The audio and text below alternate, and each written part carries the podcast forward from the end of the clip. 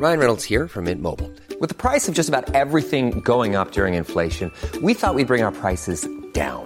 So to help us, we brought in a reverse auctioneer, which is apparently a thing. Mint Mobile unlimited premium wireless. Ready to get 30, 30, bit to get 30, bit to get 20, 20, 20, bit to get 20, 20, bit to get 15, 15, 15, 15 just 15 bucks a month. So, Give it a try at mintmobile.com slash switch. $45 upfront for three months plus taxes and fees. Promo for new customers for limited time. Unlimited more than 40 gigabytes per month. Slows. Full terms at mintmobile.com. FM 104's Select Irish with Louise Tighe. Select Irish on F104, and every week we chat to somebody about the first gig they ever went to. This week we're joined by Declan O'Rourke. Hello. How you doing, Louise? Lovely to be on with you. Thanks for chatting to us. So, what was the first gig you ever went to? It was Neil Young live at Slane with Booker T and the MGs. Very cool. Uh, I think it was God 1993, maybe, uh, maybe two. Um, and uh, I want I wanted to go and see Pearl Jam were on the bill. That's who. That's the attraction for me, or was the attraction for me. And um, I was told I wasn't allowed to go. I was too young. okay. And you know, my my uncle happened to be there at the time, and he was a big Neil Young fan. He said, "Well, I'll go, and I can bring him." So uh, my dad said, "Well, on that basis, you can you can go."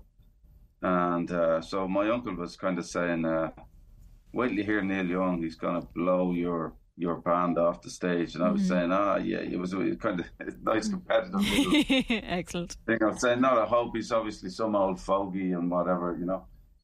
And uh, in the nice, in the nicest way, they were they were grand, but kind It of wasn't your style at the time. At this stage. Mm. Um, but Neil Young absolutely it blew my mind, blew my mind, and and I was was a fan ever since, you know. But uh, it was just a great experience.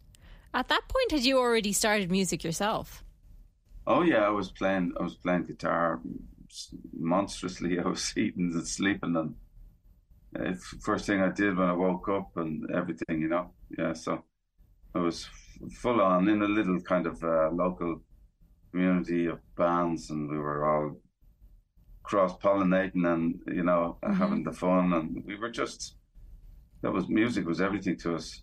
Isn't that the great thing, though? And I think it's still stuck around in the Irish music industry where it is you help each other out. There's a lot of that that seems to happen. Yeah, well, music. I think music uh, does that anyway. You know, Uh, probably not confined to to the Irish music scene. I think it's a creative thing, and you're sharing, and you're you're excited to to show your stuff to other people and to see what they're doing, and to learn, and to and to collaborate, and and naturally with all that comes friendships then, and and you know, relationships and just good times. So it becomes a way of life almost, you know. And Yeah. uh, we are very lucky with the scene we have in Ireland. Absolutely. Do you remember the first gig you played? I think so. Yeah, I would, uh, I've been I've been questioning that lately with various things, but um, the first time I was ever on stage doing anything was uh, I was invited up. There was a friend of my dad's was an old rocker, and he was like a contemporary of Phil Lynott's, and you know they famously had. Uh, a couple of run-ins where you know they were kind of rivals and they were showing up and turning off each other's PAs and a couple of headbutts were maybe swapped and things like that.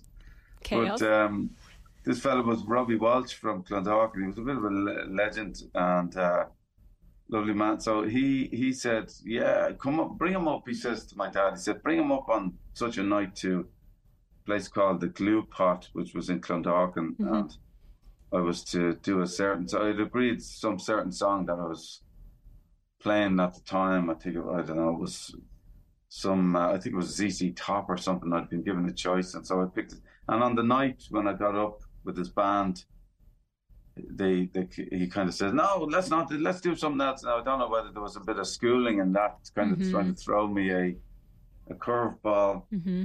But it was great, and we ended up playing something else, and it was a blues thing, and we were his his guitarist was great, and we were trading solos, and you know, Do you remember And, the uh, feeling that came along with that gig?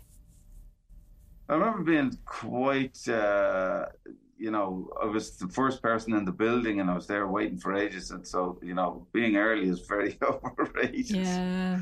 But, um, but I remember just coming away from it feeling like I had done what I set out to do and I had achieved it and I got a great reception and the, they didn't boo me. you know? That's always a So good you start. kind of become addicted at that stage, you know. Had you known then at that point that it was going to be a career for you? I certainly wanted it to be. Yeah. Uh, I was trying to convince my parents to let me leave school.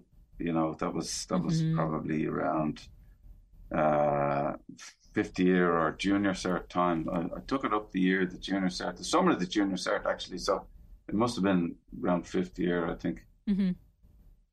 And did you get around them? But that was all I wanted to do. I didn't. I wasn't really interested in anything else. School. I just kind of. Uh, and I'm not encouraging any any other kids to do the same. I'll be shocked. but um, you know, I just. I was. I was completely focused and determined, and I, I knew that um, the chances of you having a, a, a making an actual living or a career out of music was slim. Everybody was telling me, uh, and I just kept saying, "I don't care. I'm gonna, that's not going to be me. I'm gonna, I'm gonna figure out a way to make it work."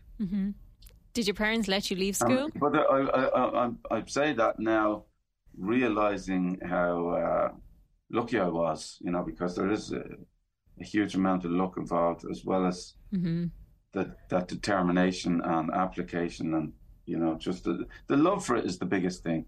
If you don't love something, you can't apply yourself. 100%. It doesn't stick. Exactly, you know. Absolutely. Did the parents leave you le- or let you leave school in the end? No, they didn't, and I'm glad they didn't because it wouldn't have changed anything. Yeah. Um, but um, they were extremely supportive. Always, always, always have been of anything I did, and especially creatively. You know, Yeah. like when I was when I was probably twelve or something, I was I was big time into art and music, and my dad said to me, uh, "You know, you you choose one of those things, and you'll never go wrong. You know, don't do don't do a regular job." Mm, so he saw it that in you straight away. Beg your pardon. He saw it in you straight away. I guess so, and I guess um, they saw that I that I was passionate about it, and maybe thought I was kind of a, uh, I don't know, a, I had leanings that way in terms of being uh, a deep thinker or something, you know, and and and you know, we we we kind of had a family where at big social gatherings, everybody had to do something, everybody had to sing, and so we, we, we all got used to that fairly fairly young, fairly early on, and and my dad himself was a great singer, and he, you know he didn't have the opportunities I had, so in a way he was probably uh, saying, well, if I had the chance again, you know, so this is what I'm gonna encourage in in you. Yeah. Yeah. Which is nice to have. you know, Yeah. 100%. yeah. But you're going to be heading off on tour soon. You're going to be doing Vicar Street in November. I hear Yeah, this. we've seven dates, seventeen dates around the country, and uh, it's going great. I think Vicar Street is sold out, uh, unfortunately for Mm, for anyone who might want to head along. Mention it like that, but um, but uh, or if not, there may be like five tickets left or something. I don't know. But, That's a good we have, complaint. um, That's a good complaint. It's a great complaint. Yeah, I'm, I'm, I'm really excited to, to get out there and uh, and play to people again. I've been kind of locked in a room for a couple of years, essentially, writing books, and um, and I'm a stay-at-home dad at the same time. Really, so um, living the dream, but really looking forward to getting out here and. Uh, and so the gigs are selling really well, and we have some great uh, opening acts. I'm really, really kind of excited to not only have on stage, but to for other people to hear and and to kind of sh- you know share the stage with them and let let people hear them. And you're going to be road testing some new material, I hear.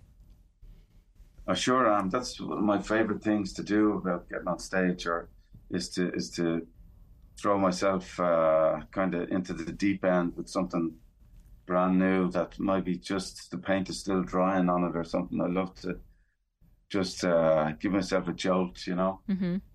So, um, you know, I, have been kind of sketching a lot of songs, and I've finished a few over the last year or so.